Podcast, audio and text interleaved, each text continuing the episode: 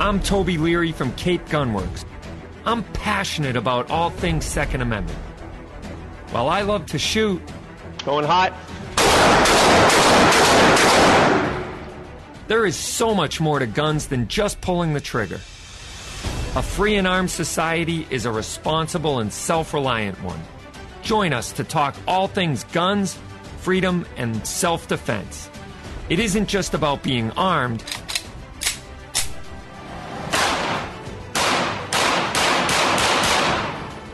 It's about being responsibly armed. So load and make ready. This is Rapid Fire. And welcome to Rapid Fire, your 2A talk radio show sponsored by Vortex Optics. Make sure you tune in each week at capegunworks.com. Click on the Rapid Fire icon to be a part of the conversation, and you can text or call into the show on our Rapid Fire line at 508 444 2120. That's 508 444 2120. And remember to like us and subscribe on all of our social media platforms. Our handle is at Cape Gunworks on Facebook, Twitter, YouTube, Parler, Twitch, Telegram, Rumble, etc., etc., except for Instagram, which nuked our account after eight years and thousands of followers and some pretty dang good content, if I don't say so myself. So you have to go over to our backup account, which is CGW underscore backup. That's CGW underscore backup on Instagram and all the other social media platforms that haven't kicked us off. We are still at Cape Gunworks. And the interesting thing about the um, uh, the interesting thing about being kicked off Instagram is we have no idea why. They didn't say you violated our terms of use. They didn't say we don't like the way you look. They didn't say we don't like your content. They don't didn't say you're lying, you're cheating, you're stealing. They just nuked the whole account. Just boom, gone. They did say at first, we've detected some suspicious activity on your account and we are going to lock your account until we determine what caused it. So bear with us and thanks for your patience. So I was like, what the heck? You know, I couldn't even get into anything. I asked one of our guys to go to the account and he said, yep, you're gone. And he looked CGW and there was nothing. No, not a single post or conversation or anything. And so I realized we got nuked. I logged back in and they said, thank you for logging in. We will reach out to you within 24 hours. And that was a week ago. so tomorrow would make the eighth day. So it happened last Thursday. And so, yeah, here we are still waiting for that 24 hour notice. And so under our backup account, I reached out during in the help center and said, Hey guys, what gives? You nuked our Cape Gunworks account and we want to know why. Did we do something you don't like? Did we say something we shouldn't have? What gives? And we got crickets. And then we got an email Hey, dear CGW underscore backup, we realize we took your page down in error. We're sorry for any inconvenience. Your page should be up and functioning now. So I got all excited. And Then I realized it's still down. Oh, they're replying to CGW underscore backup because that was the account I used to reach out to the help center because I can't get into my regular one. So I'm in this vicious cycle of, you know, they don't want to play with us and they want us off for whatever reason. But my sneaky suspicion is it's for a comment that I posted on another account, just basically celebrating the fact that pedophiles got convicted for their heinous act and crime. And within 30 seconds of that comment, boom, account was nuked. So I don't know if it's they're protecting pedophiles or if they don't like gun content or both. But I have to uh, suspect it's for one of those two reasons because I can't figure it out. Anyway, um, so you'll have to follow us on the uh, on the backup account if you want to uh, if you want to you know whatever. Uh, so that's if you want to follow us on Instagram, that is. But move over over to a freedom loving uh, platform like Parler and Gettr and Truth Social. Those are uh, all the freedom places these days. And it seems that the, you know, I don't know what you want to call it, but the deep state, I'm just going to use the, the lingo, you know, their bullhorn is the mainstream media and big tech, right? And so if you can rip the bullhorn away from them and go to these new uh, uncensored platforms like Truth Social, Parler, Gettr, Gab, whatever it is, Telegram, Telegram's another one. And uh, yeah, get away from the fake news, the very fake news. Um, anyway, that's fake news. Let's hope that more and more people start to use it. Uh, also, today is a day that will live in infamy. Most people let May 18th, and I'm one of them, go by without even thinking about it. But it was 1986. May 18th was the last day that you could legally register a Form 1, whatever it was called at the time, to manufacture a machine gun for civilian ownership. So the Gun Owners, Firearm Owners Protection Act, I don't know what the heck the wording of that means, other than to maybe get people involved that wouldn't, you know, read the bill if they think it's going to protect gun owners, but it doesn't protect gun owners, except the fact that it grandfathered in all of the machine guns that were registered prior to this date um, so now we have no way of getting a new modern manufactured machine gun as a civilian. All you can buy is a registered pre May 1986 machine gun. And it's very expensive game to get into. And a lot of people would argue that, oh, well, that's what's worked about it is the fact that, you know, just you can't walk into a gun store and buy a machine gun. Even though you watch the evening news, you wouldn't know that. They say it's, you know, easier to buy a gun than to get a library book or easier to find a gun and on the streets than uh, an apple. I remember reading that sign at somebody's, um, you know, hearing or whatever. But so I've sold a few machine guns in the past few years to uh, that were registered and lawful machine guns to collectors and to people. Uh, the downside of it is that you may or may not ever get the chance to shoot the thing because a lot of gun clubs prohibit the shooting of machine guns. Also, you're in fear of wearing out the gun, so you can't replace it. So people limit their their shooting of them. Uh, the shooting of them. So if you get a really high quality machine gun like a HK or a M16 like a Colt or something like that, you're going to the starting price is going to be 20,000 bucks and it's going to go up quickly from there. One of my, our former employees who moved to Florida works at a gun shop down there. He texted me a picture of this uh, HK MP5 SD, the suppressed MP5 that's a registered transferable machine gun with the suppressor. And he said, Yeah, the shop's asking 80 grand. 80 grand for one gun. And I'm like, man, oh man, it's become a expensive man's game, no doubt about it. So uh, that's that's the problem is, and you know, people say, oh well, you're one of the lucky ones. You didn't have to spend thirty grand to own uh, shot, own machine guns, which is true. We only had to spend about you know upwards of four million dollars to get to get this shop up and running. Uh, so I guess the the thirty or forty thousand dollar machine gun would have been a little cheaper. But anyway, I digress. It's uh, May eighteenth, twenty twenty two, and a day that'll live in infamy from nineteen eighty six. And a lot of people don't realize, but Ronald Reagan, one of the most revered presidents of our time, is the one that signed that into law. But anyway, we want to thank you for listening to Rapid Fire. If you use this week's code MCX at CapeGunworks.com, you will get a special discount on your online order. Go to CapeGunworks.com and use the code MCX to get your special discount today. We have Keith Langer next. You don't want to miss it. We will be right back.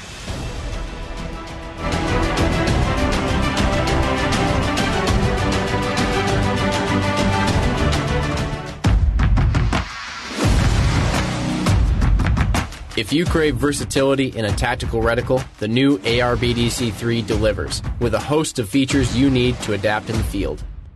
A 1 MOA center dot provides a precise point of aim, while the surrounding 16 MOA open circle helps get your eye into the center faster for rapid target acquisition in close quarters. The ARBDC3 also adapts to a variety of light conditions.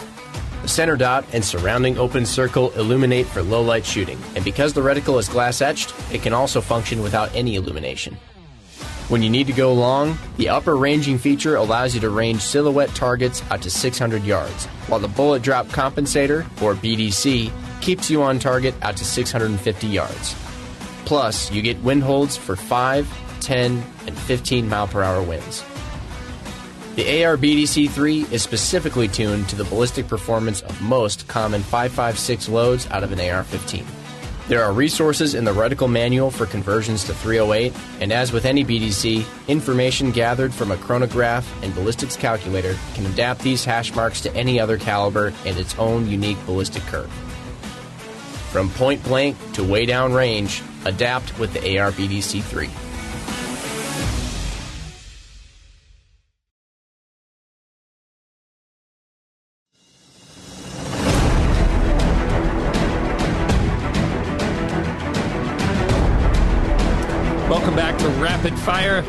Host, Toby Leary, and join us every week by going to capegunworks.com and click on Rapid Fire. You can also go to the Rapid Fire Radio website, which uh, we will drop into the chat so you can follow us there or anywhere you find your podcast.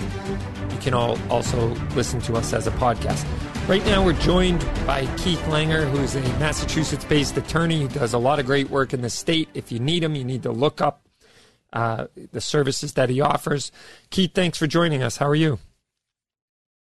Just fine, Toby. Yourself? I'm doing great, thanks.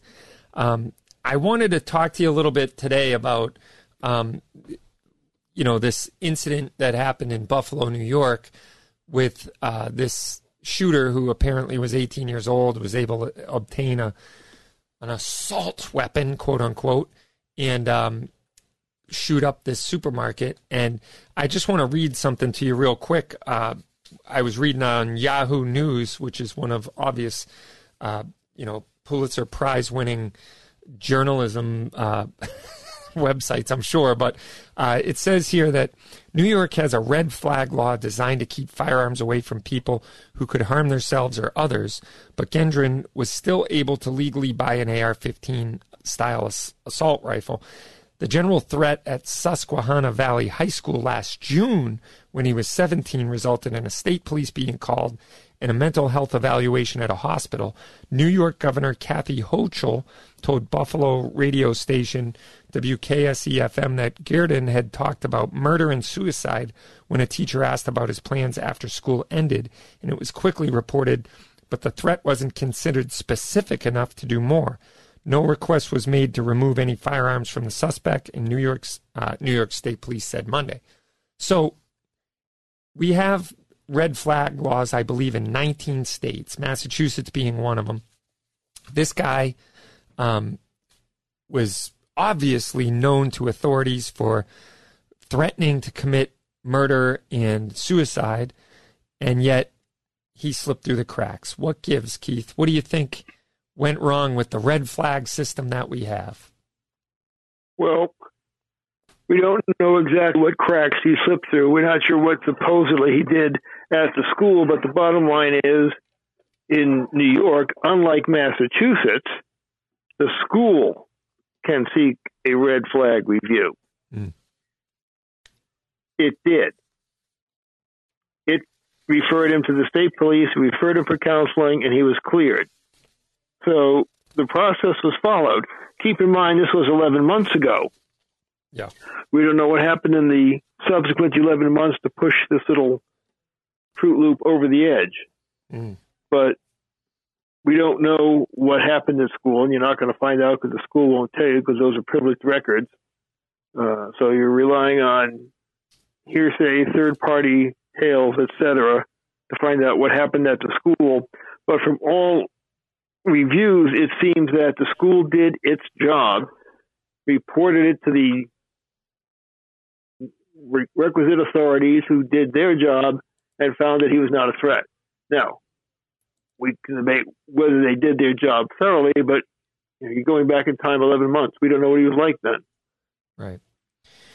It's interesting. I think I say a lot of that in, you know, tongue in cheek and almost skeptical of the entire process. So it seems that we continually put emphasis on A, government keeping us safe, which is never going to happen, but um, B, the fact that a consolidated source of uh, authority, if you will, the government now has to maintain databases and each agency has to report to each other. And then uh, that's what we're relying on. Like I, I remember back in the old days, it was, hey, Uncle Joe isn't right, you know, and someone would do something about that, or at least keep an eye on him, or at least keep him, uh, you know, under uh, supervision and certainly they're not going to give him a gun. You know, it was it was more of a done by family and community type of thing. And nowadays, it's someone else's job to to make sure that you know whack job jobs don't get guns. But this is a very big issue, and it's obviously not going to be resolved in a matter of minutes. But the whole um, the whole fact that we ask government to to do way too much, in my opinion, and this is when it fails, we want to blame the inanimate object. You know, the gun was at fault because obviously uh, he was able to get one and k- kill a bunch of people. All it proves to me is that evil exists and that, you know, you can't rely on any system of uh, checks and balances to try to uh, keep these, unless you're going to lock them up for threatening to commit murder and suicide. And like you said, after a, a, year, someone could get their head screwed back on straight and end up being okay. Or maybe there's check checks and balances. I don't know. I honestly don't know what the answer is, but I do know that the the red flag laws don't work, and they have a recipe for being abused, in my opinion. Well, the ones in Massachusetts are completely pointless. It was just more political posturing mm. because the two categories of people who to apply for a red flag review, uh, i.e., an ERPO, extreme risk protection order, are the police and family members. Well, the police issued the LTC. They can revoke it on whim.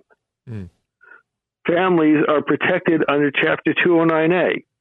So the red flag law was just more chest thumping. Hmm. In New York, you've got a third group, schools, probably inspired by the stellar response in Parkland. Right. And the school did its job. It reported the kid. So, to the extent that New York has a red flag law, it was followed.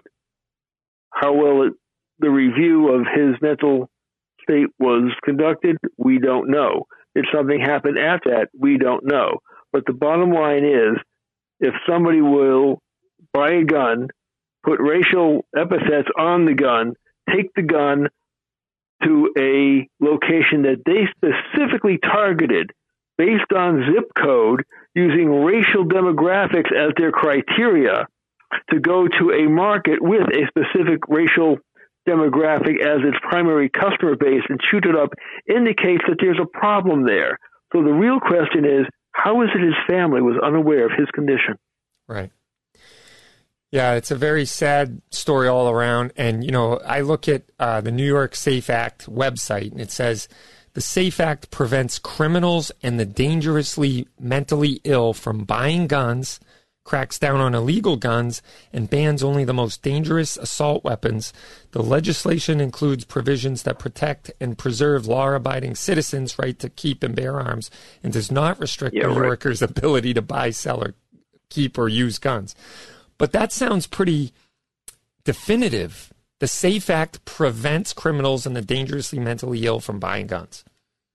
And here's the utter failure of it all, and to even think that they could wield that. This isn't Minority Report. Like we don't have the the three uh, seers in the pool like telling us when someone's going to go wacky and go nuts. Right? I mean, it's it's crazy. And there's an interesting article on AmmoLand uh, that talks about a uh, came out today, and it's a really good in depth article about the. I think New uh, California was the first, if I'm not mistaken, to implement a red flag law in 2016, and now they have uh, five years of data, and so they analyzed it, and guess what? No reduction in crime in their communities. Isn't that shocking? It doesn't surprise me at all. And of course, now the New York governor, uh, the default governor after Cuomo had to bail, uh, is posturing on this and demanding that they bring back micro stamping as if that was remotely relevant to this incident. Uh, a non technology which is a proven failure. You will recall that what, 20, 25 years ago, they required, they being Maryland and New York, required a sample shell casing be pr- provided with each firearm, and that this shell case library be maintained as a law enforcement tool. Well, of course, it was never used. It was a complete failure. It was a burden on the manufacturers who had to log these cases in and put copies in with each gun, and it didn't do a bloody thing and the micro stamping technology doesn't even really exist. Yeah. To the extent that they need it, you've already got the tool marks on a case from each chamber anyway. You've got the firing pin marks, and if you've recovered the projectile, you'll have rifling marks on a bullet that was fired from a handgun or a rifle. Right. And it's all posturing. In the case of something like this, where the shooter's known and you know surrenders to police, what does it really matter? And you know that doesn't make any sense anyway. Um, in this article from AmmoLand, the uh, it was published in the America. They're talking about this study, which was a 2,000 word editorial authored by another set of researchers and published in the Journal of American Medical Association, concurrently with the uh, Wintemute study repeated this telling caveat and sought to downplay the findings, expressing the hope that this will deter gun industry lobbyists from spinning the study's results as definitive evidence that gun laws do not work. So it's like, you know, after all of this research, they say, but we hope that this isn't used to spin to show that gun laws don't work, even though the, that is the actual result of the study is that gun laws don't work. And I feel like sometimes we're li- living in an alternate reality where we keep regurgitating, like you said, micro stamping. W- what good would that have done? Would it have brought the 10 people back? No, it wouldn't, right? Did you happen to, no. did you happen to catch uh, Joe Biden's speech in Buffalo yesterday? I try to avoid babble he, we both know that he reads anything that's on the teleprompter, including stuff that's not part of the speech, and then he toddles off and gets a glass of Ensure. Right. Well, I think that the beginning of it was actually very good. He paid homage and honored the victims very well. But then he said something that I really agree with. He said, Look, I'm not naive. I know tragedy will come again. It cannot be forever overcome. It can't be fully understood either. And I would totally agree with that. Like, we don't understand evil. And that's really not our job. Our job is to not prohibit access to arms from people who could stop such evil events from happening and not dissuade them from that. But he went on to use his, we've done it before and can ban assault weapons again, you know, as the never let a. And it did absolutely nothing at the time. Right. Yeah. Again, it, it, it's it was allowed to sunset for a reason. It was a complete, utter, and total failure. And even when it enacted, the firearms that it prohibited were a minute portion of those that are actually used in firearms death. Yeah. Something like 2%. I know. It's unbelievable. Keith, how can people get a hold of you if they need your services? Well, easiest thing to do is to go to the website, kglangerlaw.com or email me, keith at kglangerlaw.com or call the office, 508 384 8692. Excellent. Thank you very much. And you will be in great hands if you do reach out to Keith Langer. And go to capegunworks.com and use this week's code MCX to get a special discount on your order at capegunworks.com. The special treat For our radio and podcast listeners, use MCX at capegunworks.com. We will be right back. This is Rapid Fire.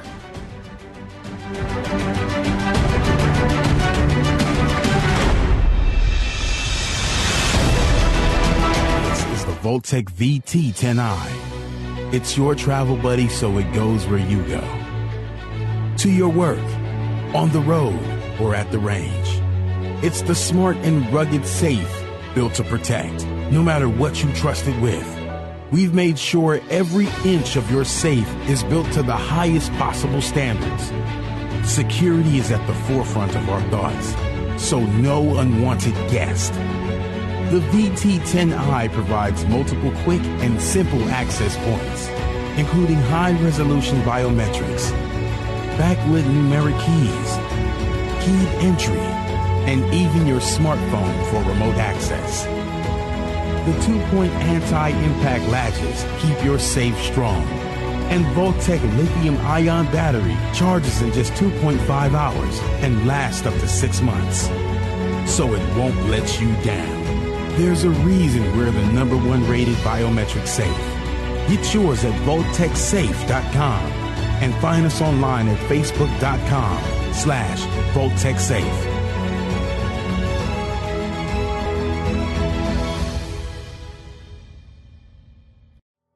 If you're looking for legal protection, text CGWMA to 281 603 0066. Text CGWMA to 281 603 0066 for a special offer from U.S. Law Shield on self defense insurance.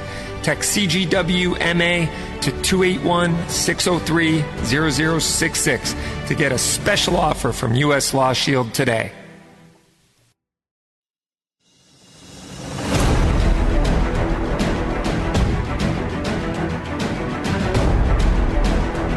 Welcome back to Rapid Fire, your 2A Talk radio show, all things guns, freedom, Second Amendment, and self defense.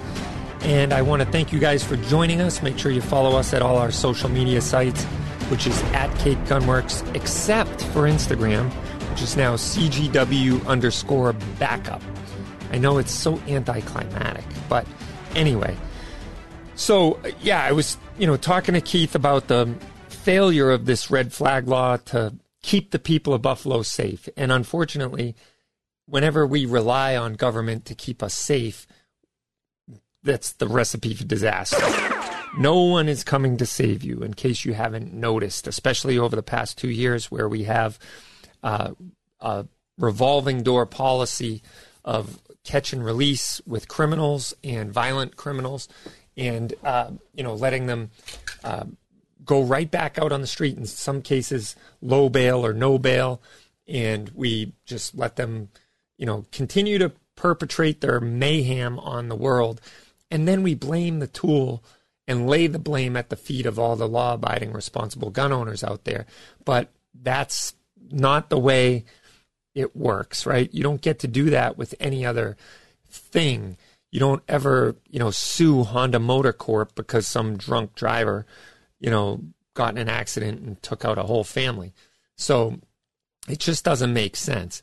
Uh, and why we make this giant jump of leap in logic when it comes to guns, and we like to numb our conscience by saying, you know, that the object itself is evil.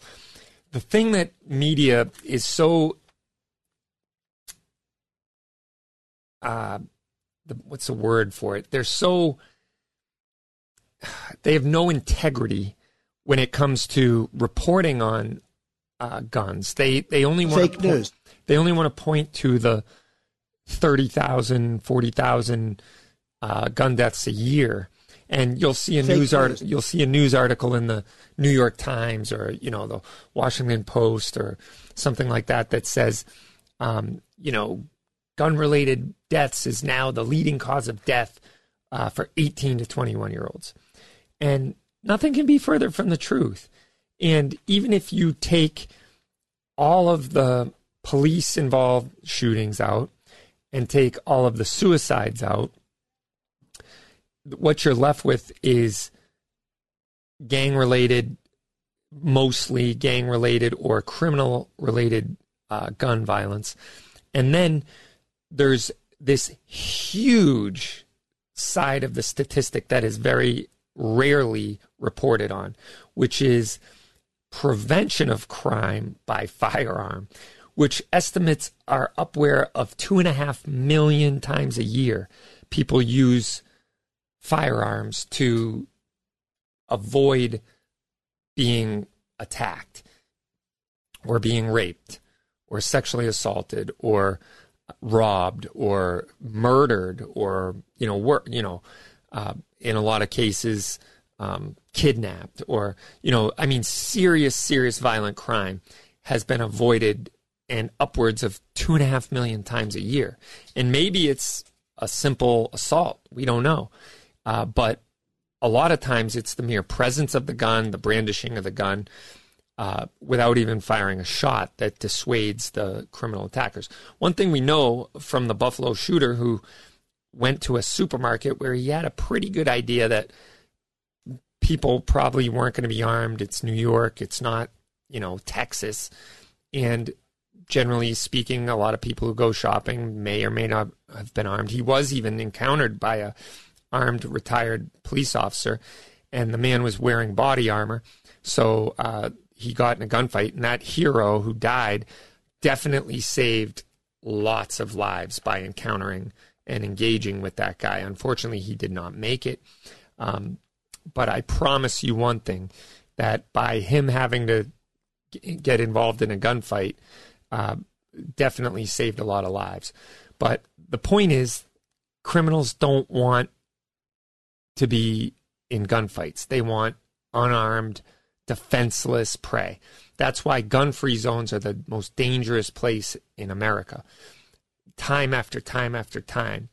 Uh, schools, a lot of workplace environments, and houses of worship, even, which were traditionally or typically, in some cases, uh, you know, gun free zones in by law in some states. And the amazing thing is, you look at some of the old blue laws. Um, in Massachusetts, there was a blue law that if you got caught walking to church on Sunday without your firearm, you could be fined. And it was a big fine. It, it wasn't like a, it was a punitive fine at the time because they didn't want people getting attacked on the way to church.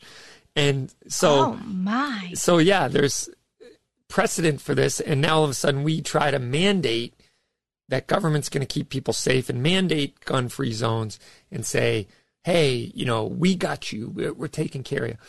And I like, I think it was Kentucky um, that did away with gun free zones unless whoever was going to post and say that you can't carry a gun on the premises had put security in place that would ensure that nobody could have entered the facility with an illegal gun. In other words, they would have had to have metal detectors, armed security to ensure the safety of the people because they know that police are minutes away when seconds count.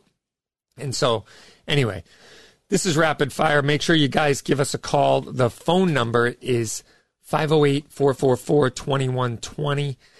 That's 508 444 2120. If you want to leave a message, if you want to text your question in, or you want to call us live when we broadcast, it's 508 444 2120. We got a phone call from New Hampshire, so go ahead. Hey, Toby. Hey, uh, I was wondering um, if you had a domestic charge and they took your guns. Are they impounded like a car? I mean, do you have to like pay ridiculous prices to get them back? If you can get them back, and that's all. Thank all right. you. Yeah, well, thanks for the question. Um, this is an excellent question, and it depends where you live. But in Massachusetts, we have uh, stuff. We have s- certain things called a bonded warehouse, and the gun industry as a whole in in Massachusetts hates the bonded warehouseman's uh, s- arrangement because what happens is exactly like you just said if you were to be in an incident with a car and your car got towed to some impound facility and then you know daily rates are racking up and when you go in a couple days later when you get your stuff in order you know all of a sudden you have this huge uh, cost prohibitive bill to get your vehicle out of hawk, and um, the same thing often happens with these bonded warehouses. And unfortunately, it's usually a gun shop that is the bonded warehouse, and they have an arrangement with a police department. So when they get arrested, or there's some uh, domestic issue, or there's some issue with the license to carry, and the police come collect all the guns, generally they don't leave them in the evidence locker or the storage area. They send them to these bonded warehouses, which make a king's ransom off the guns because they have high rates and they haven't been too kind to the gun owner. And in a lot of cases, if you think about the abuse of the system that can take place, you might have a disgruntled spouse that you know files files a restraining order against you, even though it's totally bogus.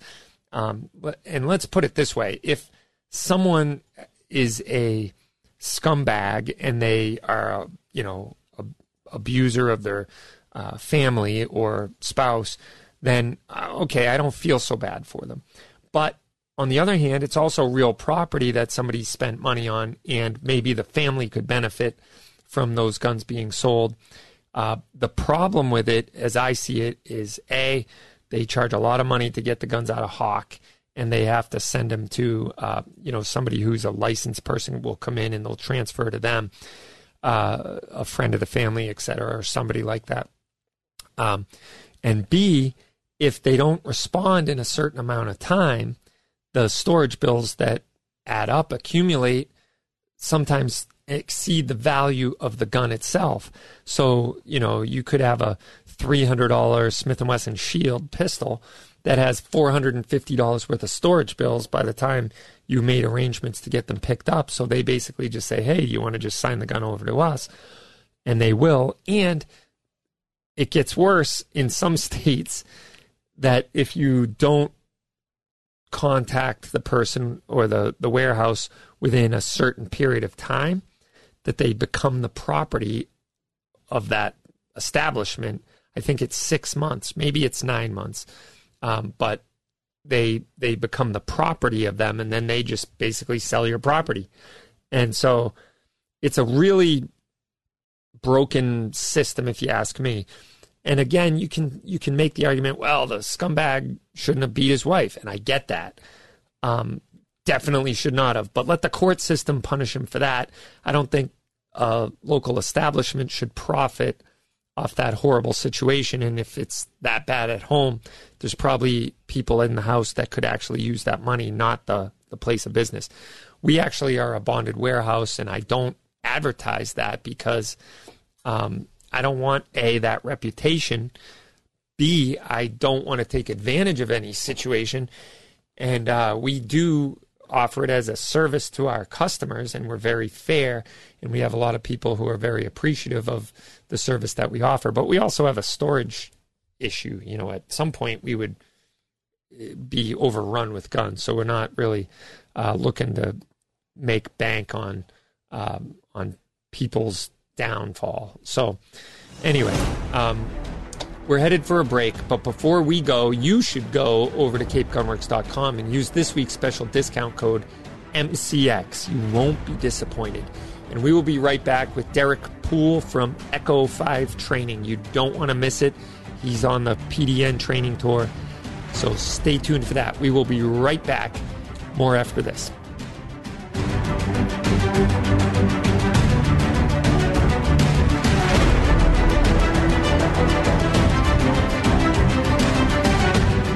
If you're looking for legal protection, text CGWMA to 281 603 0066. Text CGWMA to 281 603 0066 for a special offer from U.S. Law Shield on self defense insurance. Text CGWMA to 281 603 0066 to get a special offer from U.S. Law Shield today.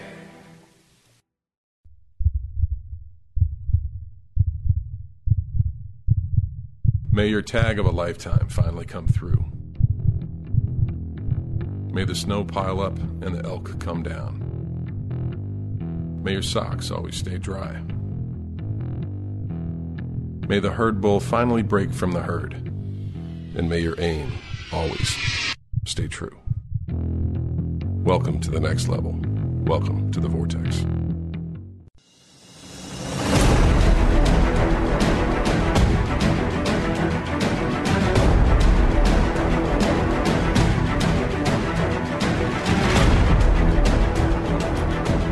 Welcome back to Rapid Fire. This is your weekly show, all things guns, freedom, Second Amendment, and self defense. And I'm really happy to have on the phone with us right now Derek Poole from the PDN Training Tour. How are you, Derek? Good. How about yourself, man? I'm doing great, thanks. So, uh, I know you've been a busy guy when it comes to training, and why don't you tell everyone a little bit about yourself, what it is you've been up to, and what kind of classes you offer? Okay. Um. Well, my name's Derek Poole. Um, I work out of Southwest Florida. Um, when I do stuff local, I'm working with Armored Alliance Group down here. But when I'm on the road for PDN and ICU training, I'm working under Echo 5 Training Group. Um, so I'm training, been doing this for about 20 years, working with Rob for a little over a decade now. Nice. Um, also, I'm over Personal Defense Network, co-host of with Barrett Kendrick over at Training Talk Live. Cool. And what do you guys do on that? You just basically take a subject matter and kind of break it down and yeah, like every month we'll we'll pick a topic and uh, try to get a guest in that's like an expert on that topic for personal defense. It could be guns, knives, uh, first aid, uh, red dots, all sorts of things. Last month we had Don Edwards come in and talk about uh, low light, no light, and night vision stuff. Oh, very cool. I'm trying to get Don up here for a class one of these days. So, like ships passing on the sea, but we'll get him. We'll get him one of these days. So, uh, so what do you got going on for the PDN tour? You have any classes coming up that you'll be teaching? Yeah, man. Actually, the end of June, I will be up your way. I'm be in Mansfield, Mass. Nice. Doing uh, an instructor development. Awesome. Um, that the USCCA Defensive Shooting Fundamentals Instructor Level One. Um, I'll be up there doing that. Um, I guess it's kind of near you, right? You're out on Yeah. Um, not like Mass is like Texas or anything. Right. but, and then Barrett, I think Barrett's coming up to you to do this uh, the same class, right? Yep, he's coming up in August, and we're going to be having. Uh, I know a few of our instructors go through his instructor development course, and we're also opening it up to the public. So, uh, yeah, that's a great uh, event that you know people can learn the defensive fundamentals, basic defensive fundamentals at the instructor level. So, we're looking forward to that. And um, have you been doing a lot with that lately, or? Yeah, I was uh, just last month. I was last month, right? Yeah, they all run together. Just last month, at the end of last month, I was up in St. Augustine. Um, had an 11, 11 people in that class. Um, it's uh, it's really blowing up. A lot of people going through. Some people come through. They want to be instructors. Some want to do it part time. Other people, you know, they've been through a class with Rob or you or one of the other guys, Mhm. and just want a deeper understanding. So they come through the instructor development class. That's great. And uh, so the PDN training tour, you've been doing that now pretty much uh, for the last two or three years, right? Uh, you've been Uh, longer, man. I I was actually on the first training tour, the unofficial one, with Rob as a junior instructor, like just learning the ropes uh, with back then combat focus shooting with Rob. Wow. Yeah, that's great. And you know, he's made it a regular tour stop here every year now, and and kind of wraps the tour up out our way as well in September. And um, with the you know Worcester Pistol and Rifle Club, some of the classes he does with Goal. I don't know if it's officially part of the tour stop, but um, there's so much great content. If somebody's interested in like a medical class or a knife class or a uh, you know uh, defensive firearms class and the fact that there's now so many different instructors on the tour makes it just such a great um, way to an opportunity for people to take whatever class that is and whatever level they're at so and you're one of the senior instructors with rob as well so um, how can people uh, reach you derek if they want to sign up for one of your classes or one of the training tour classes Well, all of my stuff can be found at the pdntrainingtour.com site. If you go register now, you'll see I'm going to be in Mass, I'll be in Iowa, I'll be in Georgia, uh, all over Florida. Um, I think that think that that's pretty much where I am. I might be in Wisconsin a little bit, but they can find everything at pdntrainingtour.com. Awesome. That's great. And uh, I'm sure people will want to sign up for those classes. I really appreciate you joining us today. And we'll definitely have to do this again. We'll have you on again. And I uh, look forward to you know hearing about some of the classes you taught. So thanks so much, Derek. Remember to use this week's code MCX at capegunworks.com to get a special discount on your web orders and in honor of the shipment of MCXs we got, the code MCX. So go to capegunworks.com right now to get your special discount using code MCX. This is Rapid Fire. We'll be right back.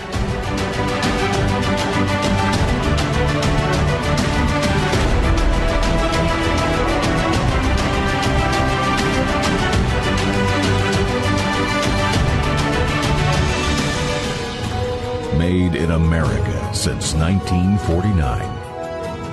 Family owned and operated. Legendary performance. This is Hornady. Federal delivers a knockout punch with the leading defensive ammo on the market. Federal Punch hollow points are accurate and reliable in all defensive situations. When you need reliability designed to provide a balanced mix of effective penetration and expansion, you need Punch defensive ammunition from Federal, the leader in nickel plated brass ammo with a sealed primer to deliver reliable feeding and ignition. Get Federal Punch defensive hollow point ammunition here at Cape Gunworks. Snap Safe featuring a pry resistant 3 16 inch solid steel door, 2300 degree Fahrenheit 1 hour fire shield protection, and a lifetime warranty. Snap Safe, a modular safe with welded safe security.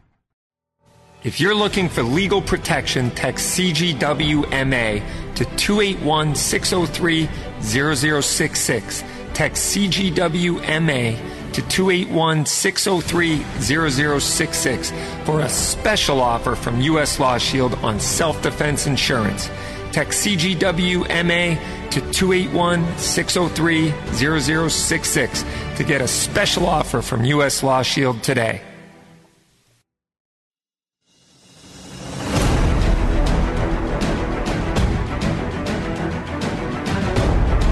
And welcome back to Rapid Fire. I'm your host, Toby Leary. Join us every week for the your show about all things guns, freedom, Second Amendment, and self defense. I was watching the press conference in Buffalo yesterday, and I think President Biden said some very uh, good things there. I think he did a good job of eulogizing the victims and paying homage to them and honoring their memory. Uh, he he researched. I'm sure this was all you know done for him and put on the teleprompter. But anyway, I don't want to be unfair about that. He uh, I think did a, a, good job. It sounded sincere, and I don't know if it was or wasn't. But um, I hope and pray that this really wasn't all just a political posturing and stunt. That he really genuinely does feel for the victims there. And um, uh, he said some things that I tend to agree with, uh, which is. Um, he said, Look, I'm not naive. We talked about this with Keith. I know tragedy will come again. It cannot be forever. It cannot be fully understood either. And I agree with that statement. And that's the thing about evil is it preys upon people and wants to uh, conduct itself in a way that is untoward to the people that just want to be left alone and go about their business and be safe. He also said, uh, we got gifts from God, not government. Life, liberty are gifts for life and liberty are gifts from God. And I would agree with that. I would agree with that 100%. And our founders had that same sentiment in the uh, Bill of Rights, where they said that, you know, we hold these truths to be self evident, that um, all men are created equal. And they also went on to say that these rights are endowed by our Creator and they are unalienable. They're inalienable rights, right? So that means government can't take them away. So he alluded to something when he said, We got gifts from God about life and liberty that is actually stated in the Constitution or in the Bill of Rights. And it's yet they make, they separate right there and make this giant leap of logic and and go right in and reason and go right into Well, and we can keep assault weapons off the streets, even though the Second Amendment is one of those rights that were granted to us from God. And right, that's the thing about it. It's self evident means it's axiomatic. It is, it's evident to any being that has a brain on their shoulders that the, the right to defend yourself and to keep yourself and your family safe is not only um, good, but it's encouraged and even given to you by God, by nature, by the laws of nature. And yet we take we have elected politicians these days that say no right is absolute and we can restrict these rights and make sure that you know oh no that uh, we we can encumber these rights and we can lean these rights right after saying something as profound as we got these gifts from God, he goes on to say, uh, We did it before and we can keep these violent assault weapons off our streets. Violence and shooting went down, he went on to say.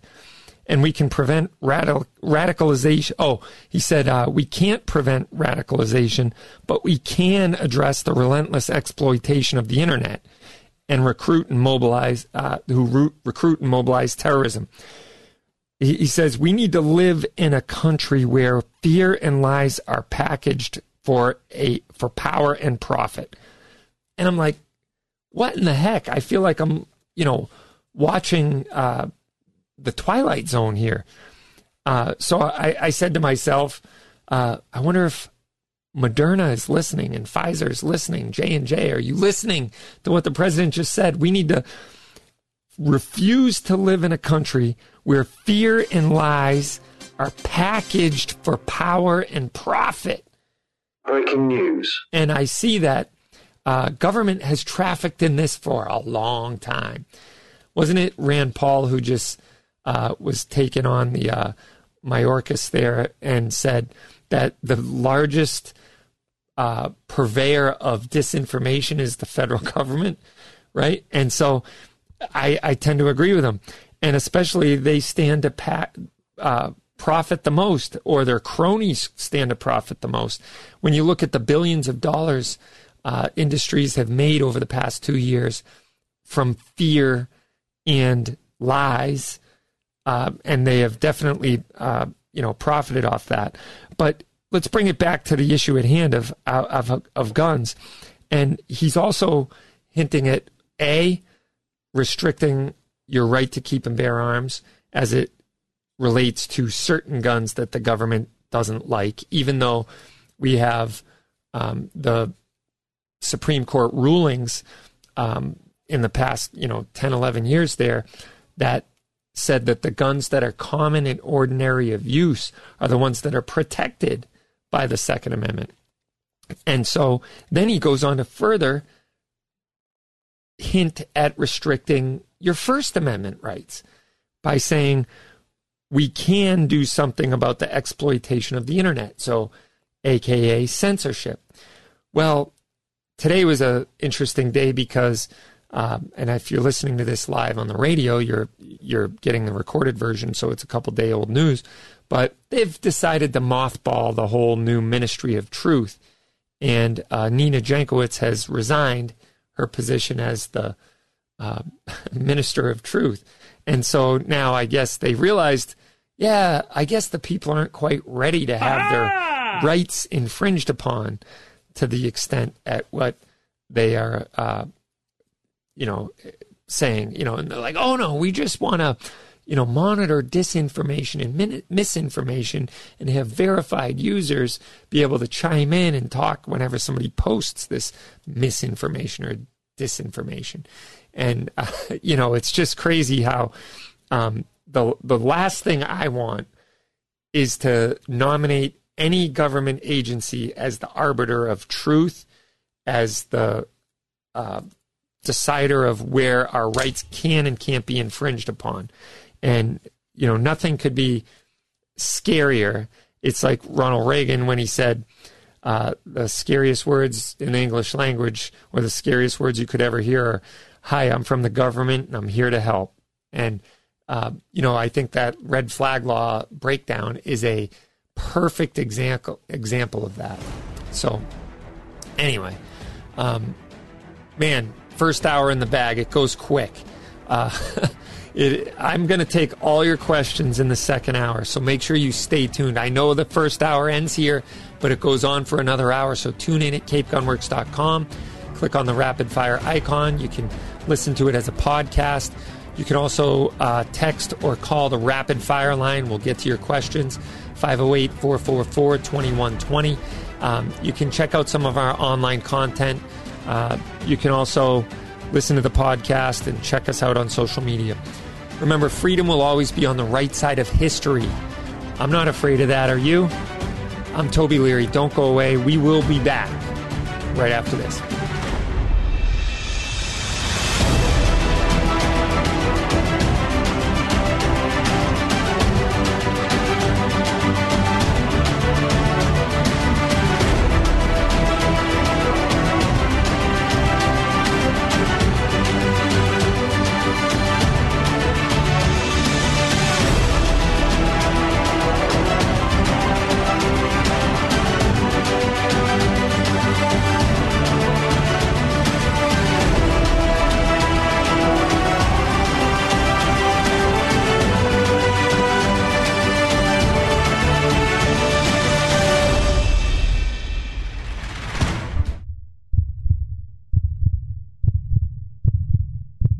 Tag of a lifetime finally come through. May the snow pile up and the elk come down. May your socks always stay dry. May the herd bull finally break from the herd. And may your aim always stay true. Welcome to the next level. Welcome to the Vortex. Alexander Hamilton said, Those who stand for nothing will fall for anything. This is Toby from Cape Gunworks. When our founding fathers drafted the Second Amendment, there was no question of its meaning. Today, if you have questions, come to Cape Gunworks for some advice, training, or to send a few rounds downrange. We have a fully stocked pro shop with a huge selection of guns, crossbows, archery, classes, rentals, a 15 lane range, and a friendly staff. Come on down to Cape Gunworks, Airport Road, Hyannis, or capegunworks.com. This is the Vaultek VT10i. It's your travel buddy so it goes where you go. To your work, on the road, or at the range. It's the smart and rugged safe built to protect, no matter what you trust it with. We've made sure every inch of your safe is built to the highest possible standards. Security is at the forefront of our thoughts, so no unwanted guest. The VT10i provides multiple quick and simple access points, including high resolution biometrics, backlit numeric keys, keyed entry, and even your smartphone for remote access. The two point anti impact latches keep your safe strong, and Vaultek lithium ion battery charges in just 2.5 hours and lasts up to six months. So it won't let you down. There's a reason we're the number one rated biometric safe. Get yours at VaultekSafe.com and find us online at Facebook.com slash VaultekSafe.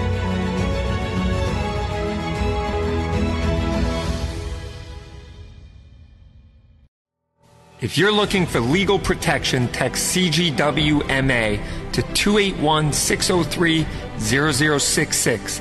Text CGWMA to 281 603 0066 for a special offer from U.S. Law Shield on self defense insurance. Text CGWMA to 281 603 0066 to get a special offer from U.S. Law Shield today.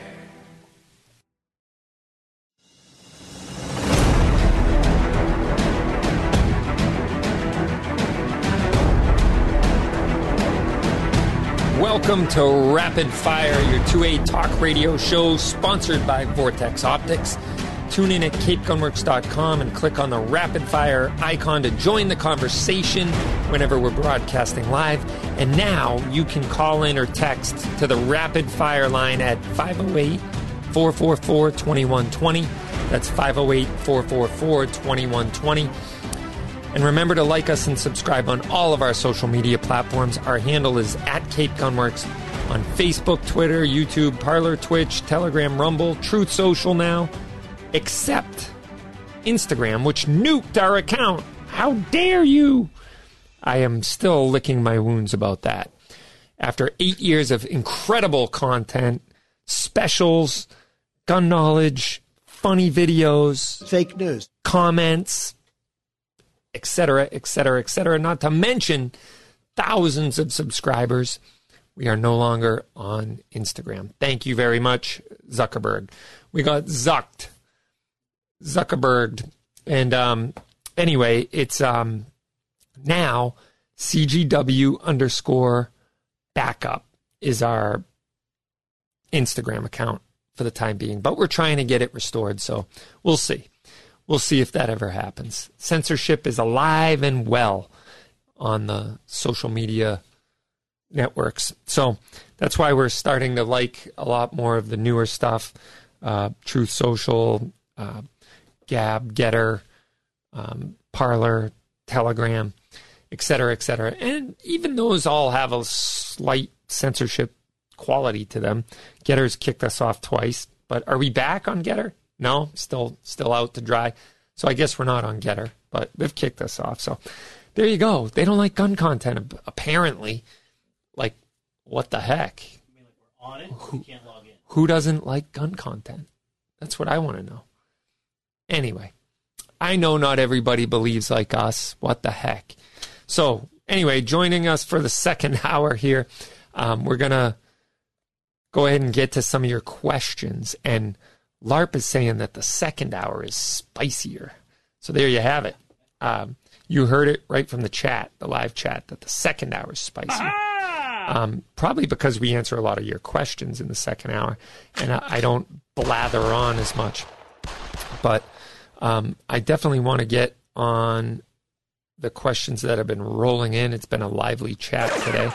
Um, HPS was pointing out that in the uh, Firearm Owners Protection Act that they protected Saturday night specials and made it so you can travel with your gun if you're legal in the starting point and the finishing point.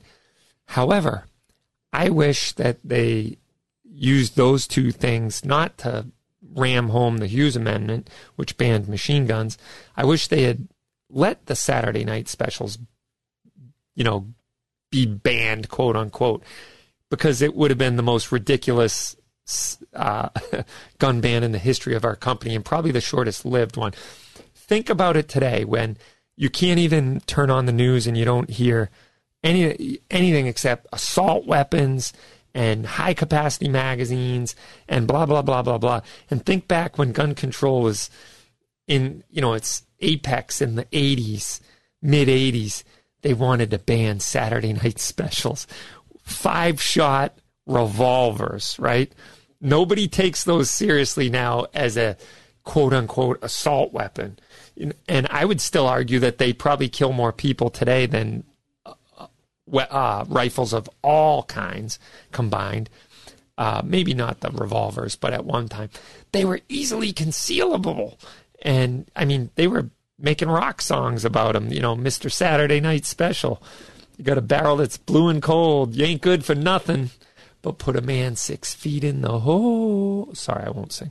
That'll that'll end all ratings whatsoever if I start singing. But anyway, fake isn't, news. Isn't it funny how far we've come now?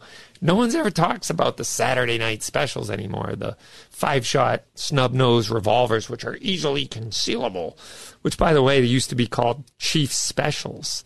Like they were the they weren't Saturday night specials, meaning like some dude out doing hits or something at, at night and didn't want to leave shell casing evidence. They were, uh, they were, um, you know, chief specials. They were the backup guns, you know, et cetera, et cetera. And you got to remember back then, very few people actually carried guns out in the, you know, the public space. So anyway, um, all right, let's see. Uh, HP is wondering what happens when they take off take that off, are we going to have a backup to the backup? Yeah, we should make the backup to the backup. But you know what? At that point, I'll just write them off. Their loss. That's the way I see it. Maybe not. because I, I actually like Instagram. It's one of the easier social media sites to use, but then again, I'm not happy with their treatment of my content. Ishmael says, Is there any way of obtaining pre banned magazines? And yes, absolutely. We get them all the time at our shop. If you go to any uh, gun shop that deals in pre bans, you know, you'll be able to find them. So they are out there and they are abundant in most cases. Uh, they're only available for guns that were around prior to 94, though. So, you know, it depends where you are and what state you're in. If you're in Colorado, a Magpul PMag is a pre ban mag.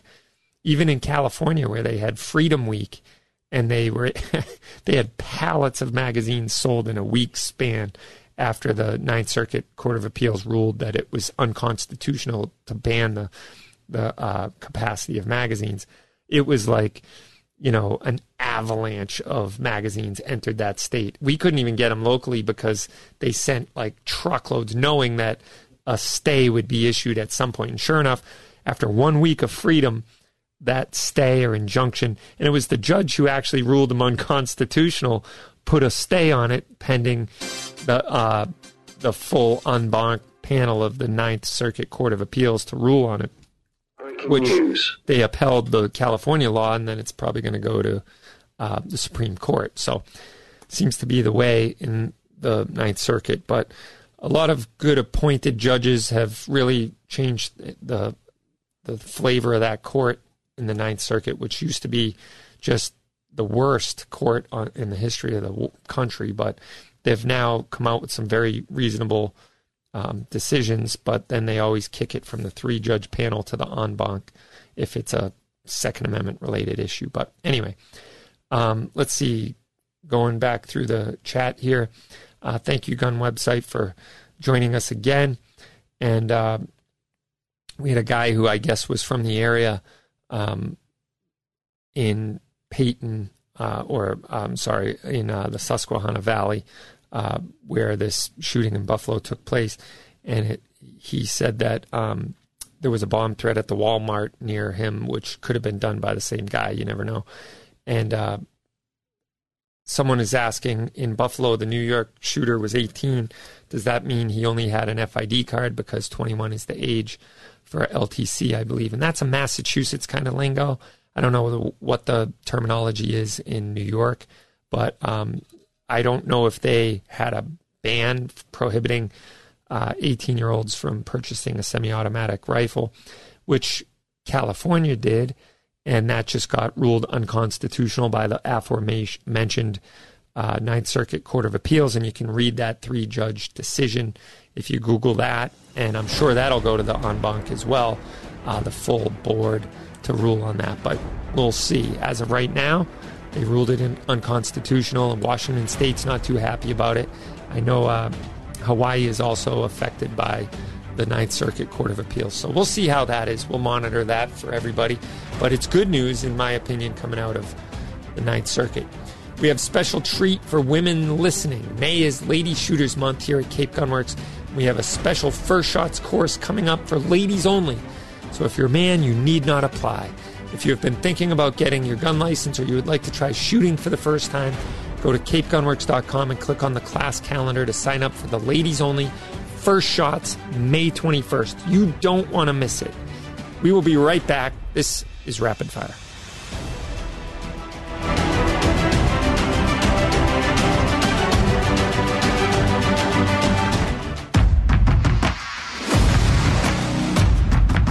If you crave versatility in a tactical reticle, the new ARBDC 3 delivers with a host of features you need to adapt in the field.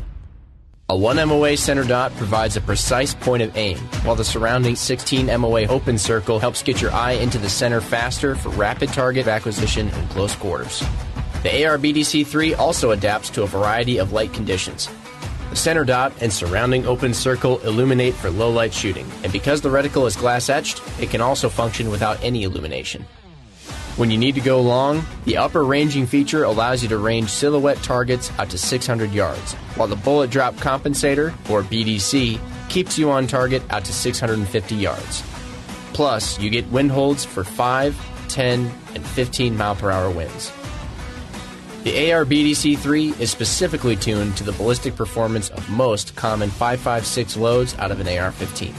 There are resources in the reticle manual for conversions to 308, and as with any BDC, information gathered from a chronograph and ballistics calculator can adapt these hash marks to any other caliber and its own unique ballistic curve. From point blank to way down range, adapt with the AR-BDC 3.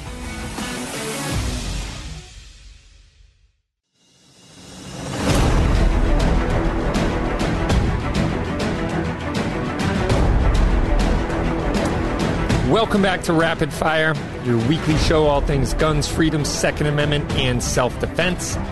And we are scrolling through your questions. Don't forget you can call the Rapid Fire line 508 444 2120 to be on the show. You can leave a message, you can call us live, or you can text your question to 508 444 2120. If we don't get to your question this week, we will try our darndest to get to it next week. and uh, we would we love the questions and we love answering them. So um, yeah, absolutely. Um, go ahead and text in or call to be a part of the show. So, um, getting back to your questions here, uh, Paul says, "Hey Toby, my question is." In mass, is it legal to have a post band magazine, for example, a Glock, with an insert to make it a 10 round magazine? Thanks. And as long as it's um, as long as it is permanently made to only hold 10 rounds. So, yes, uh, as long as it's limited permanently. So, I wouldn't recommend just putting a, a, limiter in there and not like riveting or gluing it in or something like that. It, it should be permanent um, and not just so you can disassemble it and take it out. But I think, um, you know, it's totally legal to make it a 10 round mag. We do it all the time here. Um, in fact, when we can't get low cap mags, we have these mag blocks that we put in magazines. Uh, we 3D print them and we also buy them online. But for the most part, we 3D print them and then we we manage to permanently modify the magazine to be 10 rounds. So there you go. Um, you know, before the in the last of the first hour there, we were talking about uh, the speech in uh, Buffalo by President Biden, and uh, the one thing that it leaves you with is it leaves you with more questions than answers, right? Um, I would say that uh, what is going to be the net effect of this, and why would he mobilize and scramble and have a speech in Buffalo, but not in New York City where the perpetrator was a black racist man. Does skin color matter when it's racism and when it's hatred and when it's pure evil? I don't think so. And so, you know, he didn't eulogize the victims in in New York City, and uh, then you got the Waukesha uh, psychopath that drove into the crowd and around Texas, uh, and I'm sorry, around Christmas in Waukesha um, and Wisconsin, and and uh, ended a lot of lives there, and not to mention terrorized them. But no, barely any mention from the president there, and you know it didn't fit the narrative of gun control, so therefore um, they kind of glossed over it. Right? They just next and that's the problem I see is the fact that um, the Democrats, uh, or I shouldn't label just Democrats, but gun grabbers in general, because they have been on both sides of the aisle, are very good and opportunistic at using dead bodies to to perpetra- uh, perpetuate um, gun control and to resurrect it from the ash heap because it was proven to be non effective. And not to mention, it would infringe upon the rights of all the American people here. Um, and it's unconstitutional. But then they get the emotional argument back when they, you know, go stand on the graves of uh, people who die in a tragic way. And they want to make it all the time about the object instead of, hey, wait a minute here's something to look at. Was this guy supposed to be in jail? And according to the law and sentencing guidelines, Yeah, as a matter of fact, he was. When you take a look at the Waukesha uh, terrorist and a lot of other terrorists that uh, you know prey upon people and mass shooter threats, and in some cases they're on you know psychotropic medication, court ordered and court mandated psychotropic uh, medication, and they're a part of the system. They're known to be a threat to themselves or others, but yet, you know, we just throw that out, or we let them out of jail with low bail, no bail, and right back out on the street where they're going to buy a gun uh, on the street again. Obviously, they're not worried about the the threat of violating the law. They're already not worried about going to jail because they've been there, done that, and they let him out. And they, you know, the the shooter in California, the Sacramento shooter, got let out of jail six years early and was given a check for seventy five hundred dollars. It's like, what? Where does that that rewards criminal behavior? It doesn't in any way, shape, or form punish them, or it doesn't deter them. And I get that jail and the court system is et cetera, et cetera, isn't necessarily there for a deterrent as much as it is a punishment. But how is there a punishment when you're saying, hey, don't do that again. Here's a check. We'll let you out of jail early. So please be a good person. And guess what? They go out, get a gun on the black market. They modify it to shoot fully automatic, which we just talked about the Hughes Amendment, which hasn't been legal to do since May 18th, 1986. And lo and behold, he's got high capacity magazines, which have been banned. So none of the laws that you've already created could prevent the evil from taking place. What you can do about it is lock up the evil people and don't let them out of jail. That's one thing you can do. The second thing you can do is don't make it harder for good people to protect themselves against the evil people. It seems pretty simple to me. But that's a very low uh, emotional you know they can't stand on the graves of of the dead people there and say hey uh, we let you down because we let this guy out of jail early and our soft on crime policies uh, didn't work so we're going to have to blame the gun we're going to take it away from people who aren't the problem and the criminals will continue to get guns because that's what they do. They buy things illegally. They're not afraid of laws. They break laws for a living. That's why they're called criminals. But I digress. Back to your questions. Uh, and that all was because HPS pointed out that the news wasn't talking about uh, the racist who shot up the subway in New York City. Um, all right. Let's see here. Uh, we got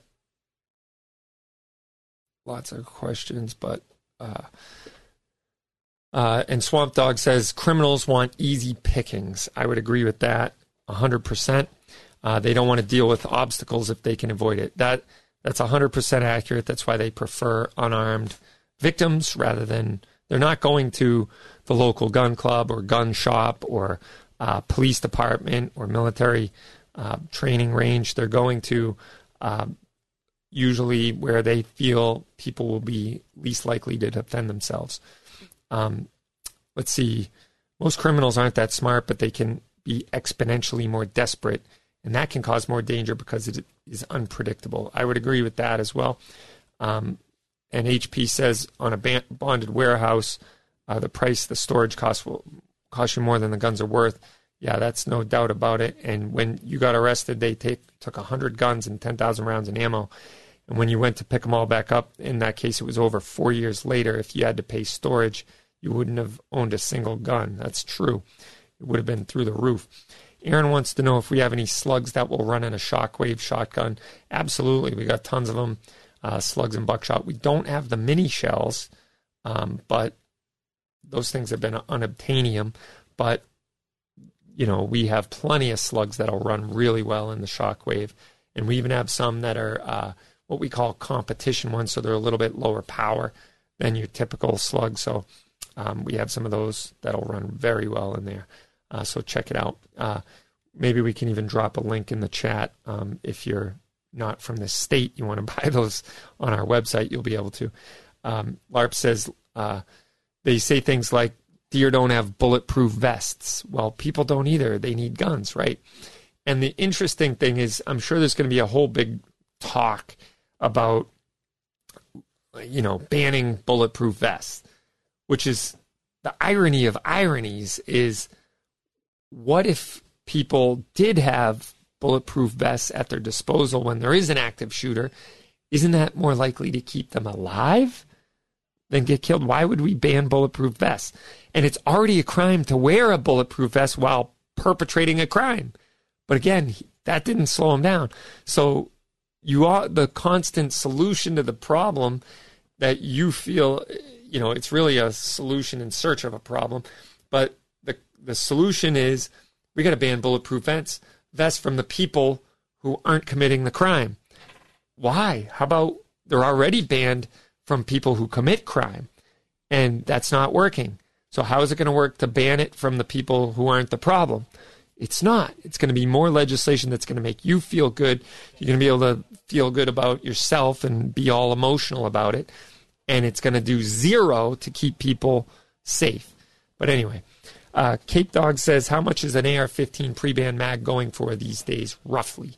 I would say roughly you can get them anywhere from 30 to 60 bucks.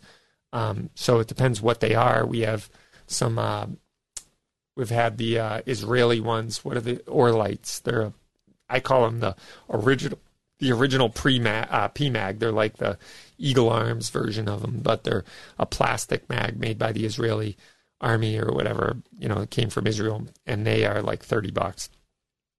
Um, then the USGI ones are anywhere from 40 to 60 bucks, depending on whether they're internally or externally date stamped, or whether they're date stamped at all, or whether or not they've kind of been rebuilt. So there you have that. Um, we'll get to more of your questions. We're going to have Joe from Shooting Gallery New England next. It's going to be a very stimulating conversation. You don't want to miss it. Who he also does double duty as our gunsmith. So, anyway, stand by for that. We will be right back. You are listening to Rapid Fire.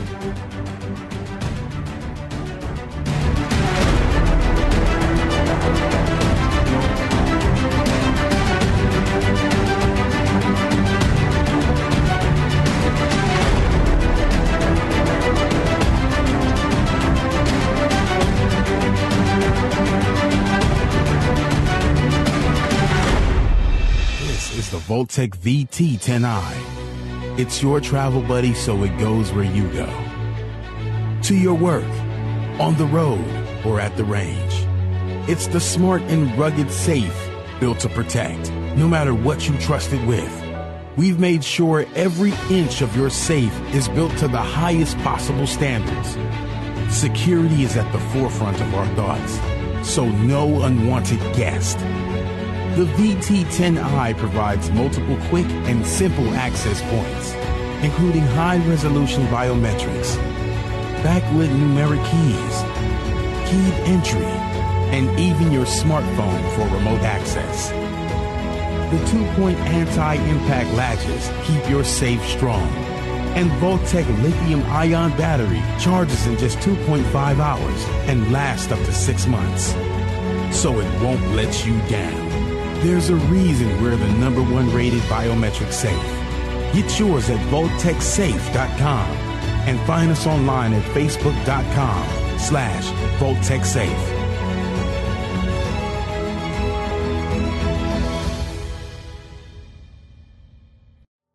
If you're looking for legal protection, text CGWMA to 281 603 0066. Text CGWMA to 281 603 0066 for a special offer from U.S. Law Shield on self defense insurance.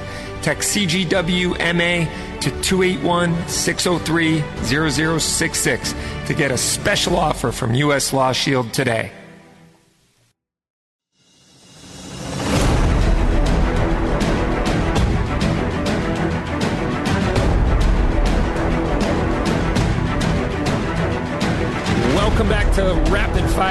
Weekly show, all things guns, freedom, Second Amendment, and self defense.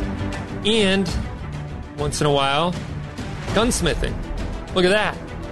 We got our gunsmith in the house. Joe is here from Shooting Gallery New England. How are you today, Joe? Fine. How you doing? We're doing great. Thanks for coming on. It's been a little while since we had you on the show, and I don't know if you've noticed, but some of our listeners might not know. Something very big happened a couple weeks ago, and it's bad news for a lot of people, and mostly for uh, some good friends of ours, JSD Supply, who's been given a cease and desist order on basically selling anything that they have for sale on their internet, and they've uh, they've gone ahead and uh, halted their sales online, which I'm sure is really hurting them and hitting their bottom line. And I know you're close to those guys. You've done, you know, a lot of work with them in the past and know those guys. And they've they were one of the sponsors of the Gunmakers match here at Cape Gunworks that we held. And uh, what can be done about this? And do you what do you what's your side of the you know you've talked about this on your podcast and you've also um, you know you, have done some video work around this, but go ahead and why don't you tell the listeners exactly what happened and you know uh, how you feel about it all. All right, so about a, uh, I want to say about two about two weeks ago now, uh, ATF came out of the Pittsburgh and or commissioned out of the Philadelphia office. And they went to JSD Supply. They did not go into the building. They just dropped off the cease and desist order. So that means they did not give any um, records of you know clients and stuff like that. It's literally a cease and desist. But, but the problem is with this is that they are trying to say that if you're selling, for instance, a Polymer 80, and then you go ahead and sell them the parts kit from the same website, you're essentially selling them the firearm. You know, and right. what people don't understand is the guys over at JSD Supply they do everything by the book. Everything is like legal as can be. They're selling parts. So it's it, it's turning out to be a witch hunt. Uh, what people don't know is that JSD Supply is one of the most popular sellers of P80s. Uh, they're selling more P80s than a lot of people right now. That's just how they, you know, they're fortunate enough to be able to sell that many. And they also have Patmos Arms, so they have their, you know, their slides, so they can sell the P80 frames and they can sell their slides and their parts kits, and customers are able to privately manufacture their firearms. Uh, what this is doing is they're essentially trying to say it's structuring and it, it's it's a very vague term, uh, a very vague way to explain it. Uh, I know my friends John Crump and a couple other people can explain it a lot better. Um, so, but it, it's completely wrong. Uh, I, I, know Jordan Vinro personally. They call him Saint Vinro. He literally is like the nicest person in the world, and I know he's taken a lot of this on for his family and his uh, you know the employees at JSD Supply. So right now, what they do is they're shutting down production right now. They're not selling anything, but you can buy T-shirts. They're selling T-shirts to help supply it. What we also did was we're setting up a legal defense fund to combat this.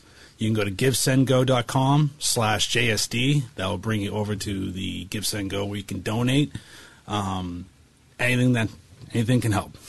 Right. Yeah. No. It's a big it's a big deal. I think that uh, this is a good opportunity for us as gun owners and those in the gun industry to step up to the plate and uh, and you know help out the community, if you will, and help out JSD Supply and be able to um, you know get them uh, get them some money in this trying time. Think about when COVID happened and everybody was shut down and trying to scramble and and uh, try to find a um, try to find a a nickel under a rock somewhere and uh, that was that was a problem. But we couldn't end up we we didn't end up uh, you know making as much as we could have until we were back in business. Well, here it is that they've been isolated by the feds, if you will, or by the um, ATF, and been told to cease and desist. And the cease and desist letter, as I've seen it, is very vague as to why. Like, what is it that like now all of a sudden they can't sell slides or they can't sell? So they've basically been told they can't sell any parts, I guess, because the fact, like you just pointed out, that they sell a receiver or a frame, even though it's an 80% or an unfinished. So this is what, in my opinion, tyranny looks like. And it's a great opportunity for us to be able to step up to the plate and stand with them in their time of need. And, uh, you know, because God only knows it could happen to anybody at this point with, with the whole uh, barrel of the gun leveled at gun dealers in general. Um, so if you go to that, what was the uh, website again? It's uh, go slash J uh, GiveSendGo.com slash JSD Supply. I actually have a video coming out on my YouTube channel tonight talking about this whole situation, and we have you know links and everything from you know the or the cease and desist order and stuff like that. Uh, what people aren't understanding too is that this is bigger than JSD Supply. This is kind of like how when they went after bump stocks, it was just a piece of plastic, and now they they're they're this is going to affect more people than JSD Supply. Anybody that makes any type of um, uh, accessory could technically down the road be considered, oh, you're selling firearms. What if you know someone needs to get spare parts for an AR-15? Everything but the receiver you can buy online. So this essentially can affect other retailers that are selling firearms parts saying you're selling firearms Mm. when they're not. They're just selling parts, which is 100% legal. Right. Yeah, and and uh, I I would totally agree with you 100. percent And uh, we need to step up to the plate. I was just on the website now, and uh, you can see that um, they're trying to raise two hundred and fifty thousand dollars, which won't even really scratch the surface. Believe me, I know what I know what legal bills cost, and uh, law firms. It's it's unbelievable how much it costs and adds up really fast. They're up to sixty nine hundred bucks. I know we can do a lot better than that, and uh, at least spread the message, spread the word. Uh, this really strikes at the root of the gun building issue, and uh, if they can ban guns that or ban parts that aren't regulated, then the sky's the limit. Like they could literally ban anything if if they can just ban inanimate objects. If they can ban the parts of guns, then uh, you know. And this is exactly what the Biden administration is has set out to do with the nomination of uh, David Chipman and now the new guy, and and as well as. Um, you know, basically weaponizing the ATF to go after uh, frames and uh, arm braces and, you know, 80% lowers, et cetera, et cetera. So, well, what have you been up to uh, lately, Joe? You mentioned your podcast. What is the podcast if people want to? It's uh, the Shooting in the Woods podcast. Airs every Sunday. Well, kind of every Sunday. I try to do every Sunday, uh, but every Monday night as well, 7 p.m. Eastern Standard Time on YouTube. And then we are just moving. We just started a new podcast with a good friend of mine, Swamp Dog Armory. We're going to be doing the Gunsmith Show on Saturday night at 7 p.m. Eastern, 8 p.m. Central. Um, uh, we got, we got I got a lot of content coming. Got a great a few great projects I'm excited for. Uh, got a ton of products right now that it's just been sitting in the queue to get ready to do some videos on. Nice. And what what have you been working on in the in the uh, gunsmith room here? You've been you, you you wear many hats. Obviously, one is our gunsmith here at Cape Gunworks. And so, uh, what have you been working on in there? Um, uh, I just finished doing a Sage EBR chassis for M1A That took a while because I was waiting on a certain part because how Springfield does it, they uh, they knurl the part of the barrel where the gas block alignment uh, part is going to go to stabilize the barrel. That cracked because it wasn't rated for a military spec. But uh, we found I finally got that all working, and the thing shoots like a dream. Uh, I'm not a big Springfield fan or just an M1A fan in general, but it, it it's pretty cool. Uh, and we got about eh, 25 MCXs that need some compliance work. Woohoo! Yes, the ship has finally come in. So we're working on it. Bear with us. you know, it's it's really sad. And for those of you who don't know what it's like living behind the Iron Curtain in Massachusetts, but Joe could be doing some great gunsmith work out there for customers, but I would say 50, maybe 60% of your time is occupied by doing compliance work for the so that things could be sold in the state. We had a we had a question on the chat.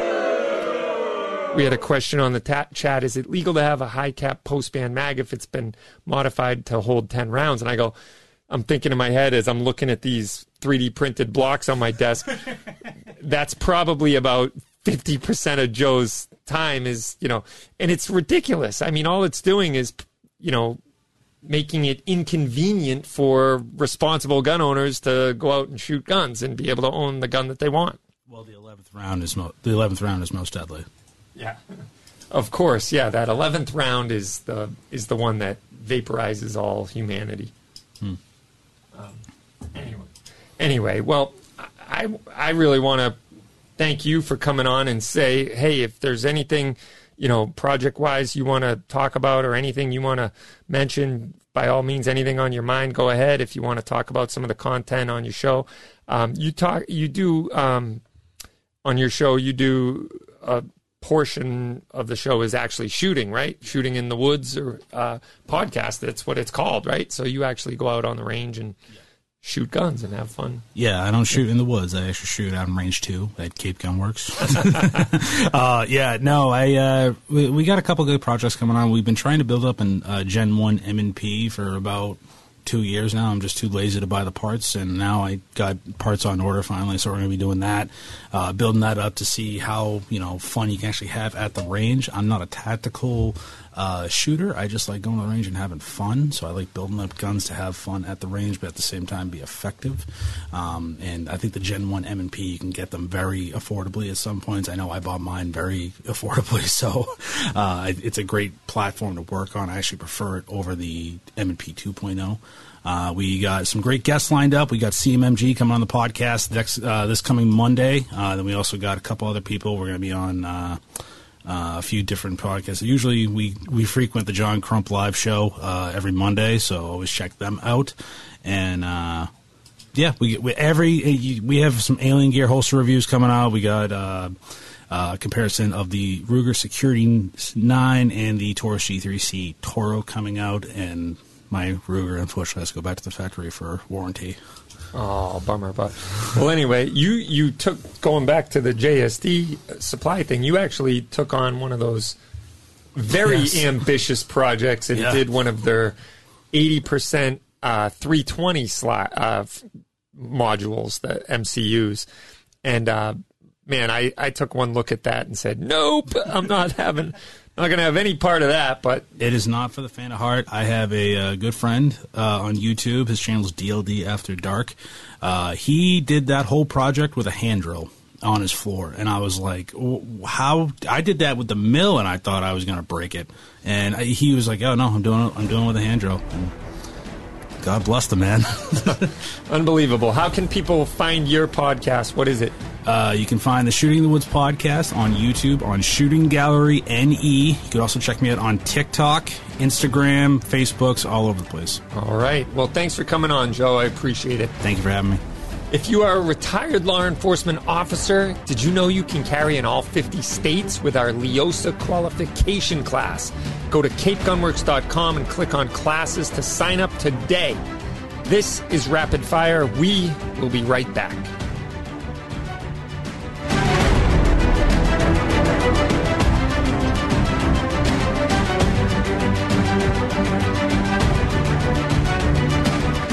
If you're looking for legal protection, text CGWMA to 281 603 0066. Text CGWMA to 281 603 0066 for a special offer from U.S. Law Shield on self defense insurance. Text CGWMA to 281 603 0066 to get a special offer from U.S. Law Shield today.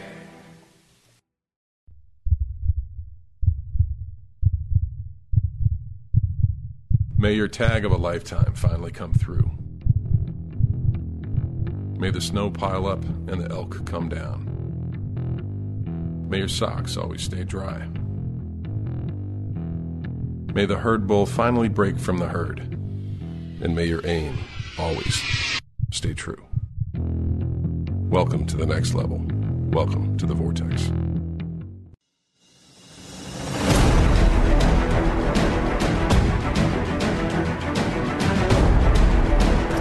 And welcome back to Rapid Fire. I'm your host, Toby Leary, and join us every week for the 2A radio show and podcast that is all things guns, freedom, Second Amendment, and self defense. And we're going to jump right back to your questions here. Um, let's see. Davey says he finally pulled the trigger and bought one of my dream rifles, a CZ Bren 2, just waiting on the delay. Wah, wah, wah. But you guys are well worth the drive from Boston twice in one week. All right. Well, thank you very much. Uh, we appreciate that, and we're glad you're able to find find that gun. One thing I should have talked to Joe about, but I didn't, was we just had our first AR-15 build class over the weekend, and it went very well.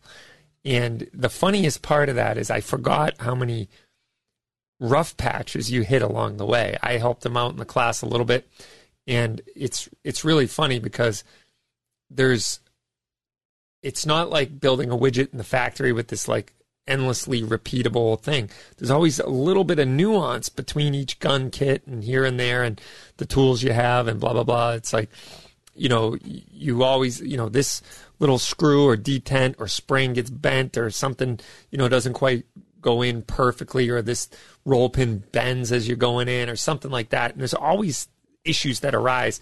And we used to do this uh, AR-15 build class um, quite a bit, and it was a full class. There was people waiting in the wings to do it, and we're going to do another one. The newest one is up on the calendar. And unfortunately, our classroom is just booked out until August, so this next class isn't going to be till August. But you got plenty of time to come in, buy your lower, and get get that part done, and and get signed up for the class because I promise you it will fill up again.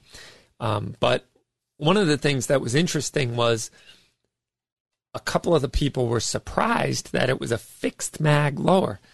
And I was like, um, guys, you know, what planet you've been living on since 2016? Uh, it's like the Hughes Amendment. You can't build a new machine gun. Well, we can't build a new AR 15 for civilian sale in Massachusetts. So um, we have to do the uh, fixed mag AR 15. But we use the Darkstorm kits, which are phenomenal kits. They're one of the better ones on the market for that. And then um, I think it was the first class where we actually had a free float handguard. And I would say six out of the eight that we built ran without a hitch, and the other two needed a little fine tuning. So it was um, it was one of those things, you know. It just need a little more attention and fine tuning and whatnot. But everybody had a great time. And uh, the, one of the guys who was very surprised at the fact that the magazine didn't detach was very disappointed because he didn't. He, he went out and bought a whole bunch of pre-ban mags that he was hoping to be able to use on the AR-15 that he builds in the class, and uh, so he uh, he he was a little disappointed. So I said, well, here's the deal. Come on in and trade the gun in on Monday and get whatever gun you want. He's like, yeah, well, I just want something that takes an AR-15 mag. And he thought the only one we had was a Tavor. So he came in, he's looking at the Tavor. And then I said, oh, but you could also get the CZ Bren. Or, oh, also these MCXs just came in. Oh, and, you know, I'm showing him all the different options that he actually has. And a lot of people don't realize it. And so, uh, you know, Davey's saying he just got the gun of his dreams, that Bren 2, and he's obviously one of the guys that knew that those take an AR 15 magazine, and obviously just banning the AR 15, which Maura Healey did by edict.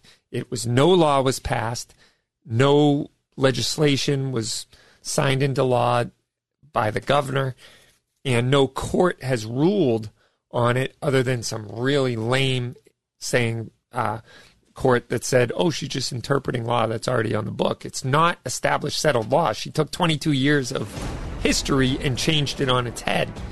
And you know, anyway, uh, I think we've beat that horse to death uh, many times.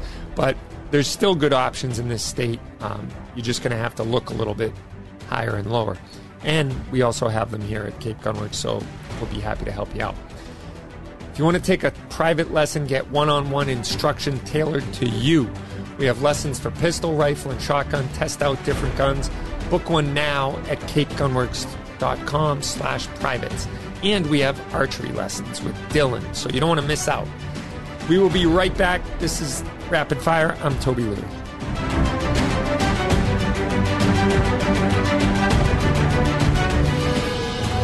Made in America since 1949. Family owned and operated. Legendary performance. This is Hornady. Federal delivers a knockout punch with the leading defensive ammo on the market. Federal Punch hollow points are accurate and reliable in all defensive situations. When you need reliability designed to provide a balanced mix of effective penetration and expansion, you need Punch defensive ammunition from Federal, the leader in nickel plated brass ammo with a sealed primer to deliver reliable feeding and ignition. Get Federal Punch defensive hollow point ammunition here at Cape Gunworks. Snap Safe, featuring a pry resistant 3 16th inch solid steel door, 2300 degree Fahrenheit 1 hour fire shield protection, and a lifetime warranty. Snap Safe, a modular safe with welded safe security. If you're looking for legal protection, text CGWMA to 281 603 0066. Text CGWMA to 281 603 0066 for a special offer from U.S. Law Shield on self defense insurance. Text CGWMA to 281 603 0066 to get a special offer from U.S. Law Shield today.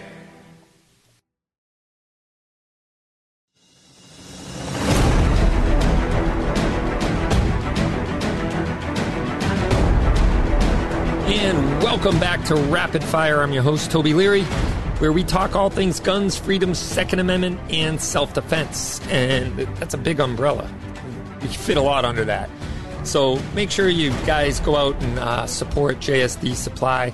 Go to that givesendgo.com slash JSD and let's tip it over the edge. Let's show them, uh, you know, put our money where our mouth is and really support someone who's going through it, who's done a, gr- a lot of great work for the gun industry out there.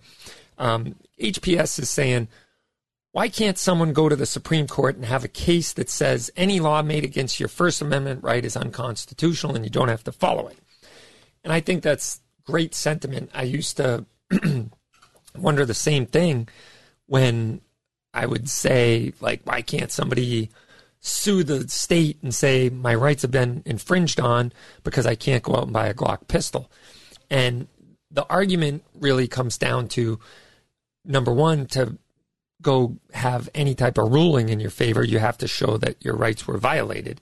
So I think that you can't just that I mean that's what the legislature does. Like they make law that says this can't happen, and you've seen that in a lot of states where they've gone. This is a Second Amendment sanctuary state, so you know there'll be no laws created in this state that will violate anyone's Second Amendment right. So that's what the legislature does, and the governor signs it into law, and then the court either upholds it or reinterprets it, et cetera, et cetera. So I don't think you can go before a court and just say you need to make a law that says you can't violate my First Amendment right. And I hear what you're saying, and once that's passed, then you can get make the same argument for the Second Amendment. But I don't think um, they would hear you because number one, you have to show that you've been harmed, and then number two, you have to have standing.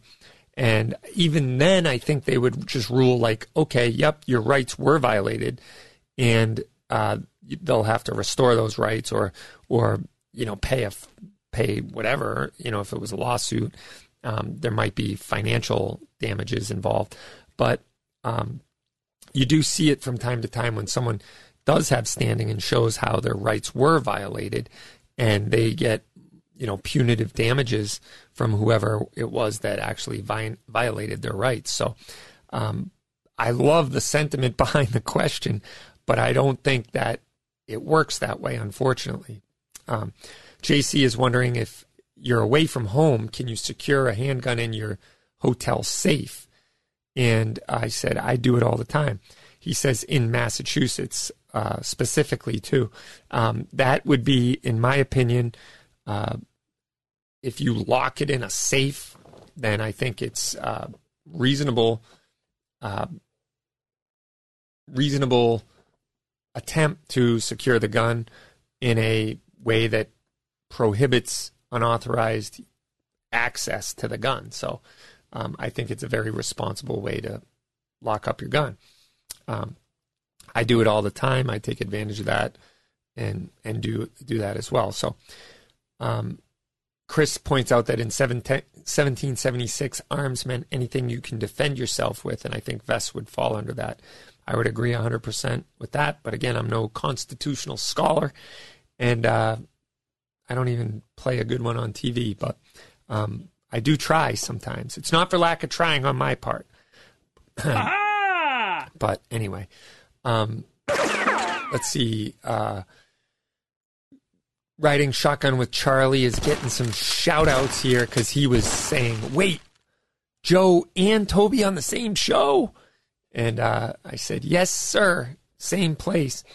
Uh, and some people are shouting out, howdy, riding shotgun with Charlie. And if you haven't seen his content, you need to go check it out.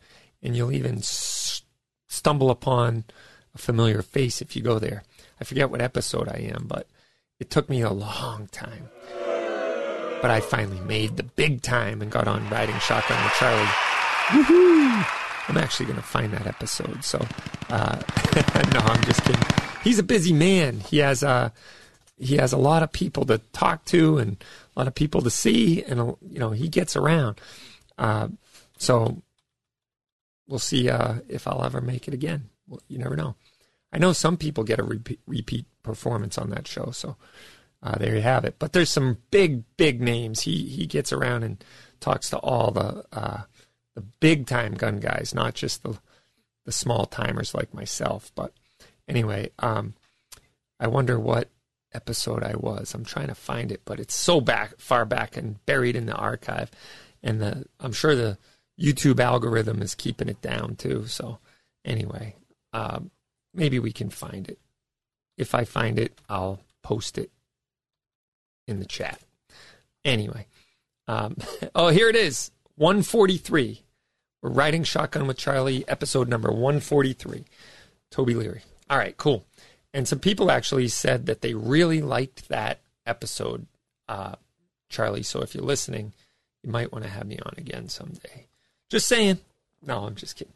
Um, lots of people. Uh, oh, yeah. And don't forget, you can fire up the rapid fire line. Call or text 508 444 2120. If you want to be on the show, you want to ask a question, uh, by all means, call us, leave a message, or text 508 444 2120. Um, HP points out something that is just very obvious, but a lot of people forget to uh, apply the same standards to anything other than guns. But he says lots of people and kids hurt get hurt and die from prescription drugs every year. So why don't they ban all prescription drugs or limit you to one pill a month or something like that? Um, yeah, that's uh, that's obviously too factual of a statement to even consider. Um, and with guns, we make we leave common sense altogether, and we make the leap of logic and reason, and we do stuff with guns that we would never do with anything else. So don't kid yourself in thinking that people will all of a sudden wake up one day and go, "Oh yeah," but that's the way it is. Um, all right. Uh, HP's got 50 of them Orlite mags for three bucks a piece. Wow, from a Pennsylvania gun show and sold them here in Mass for 30 bucks. Two for 30 bucks. That's a good deal. Um, let's see. Uh, that shotgun shell link was for buckshot, not slugs. What? Come on. And uh, what was that discount again? It's MCX. We're here to here to help all our radio listeners and podcast listeners. This week's code is MCX. Uh, let's see. Uh, yeah. Oh, someone already beat me to it in the chat. Hey, in Charlie episode 143, there it is. Uh, you're going to the gun prom in San Diego next month. Yeah, I'm thinking about it. Um, I, I, if you guys aren't following along, uh, the Gun Collective and Brownells, if I think I think that's what you're talking about, uh, teamed up and they're having a big expo. Um, and I'm seriously considering going. So um, we'll see if we'll see if that works out. I would like to. I don't get out much in the way of gun events. I haven't even been to shot show in three or four years. So um, it's high time I go do something industry wide. I don't. I've never been to the National Rifle Association annual meetings or any of that. So, um, but yeah, let's let's do it and we'll figure it out. And maybe we'll have a big social event and gathering and group podcast with all the podcasts. I don't know. There'll be so many big names in the gun industry there. So uh, let's do it. Um, guys, it's been a lot of fun. We have a special Toby Takes on the World episode dropping right after this, so stay tuned for that. And uh, we're really happy you joined us again for another exciting action packed show.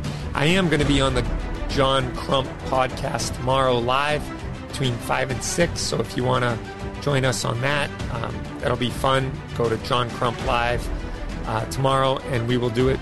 Um, oh, that's the different one. I'm sorry. Uh, that's uh, the Brownells event is Gun Con in Iowa. So I was wrong about that. Excuse me. Uh, San Diego County Gun Owners. I gotcha. All right, man. Well, anyway, um, let's do this all again next week. All right. Had a lot of fun, and thank you for tuning in. Remember, it goes on for another. You know, you can get all the past episodes. Call or text the rapid fire line 508 444 2120. Keep up the good fight. Support your local community. Be an advocate in your area. Jump on and help JSD supply. And together as Americans, we can overcome anything. I'm Toby Leary, and God bless. Stay tuned for Toby Takes on the World.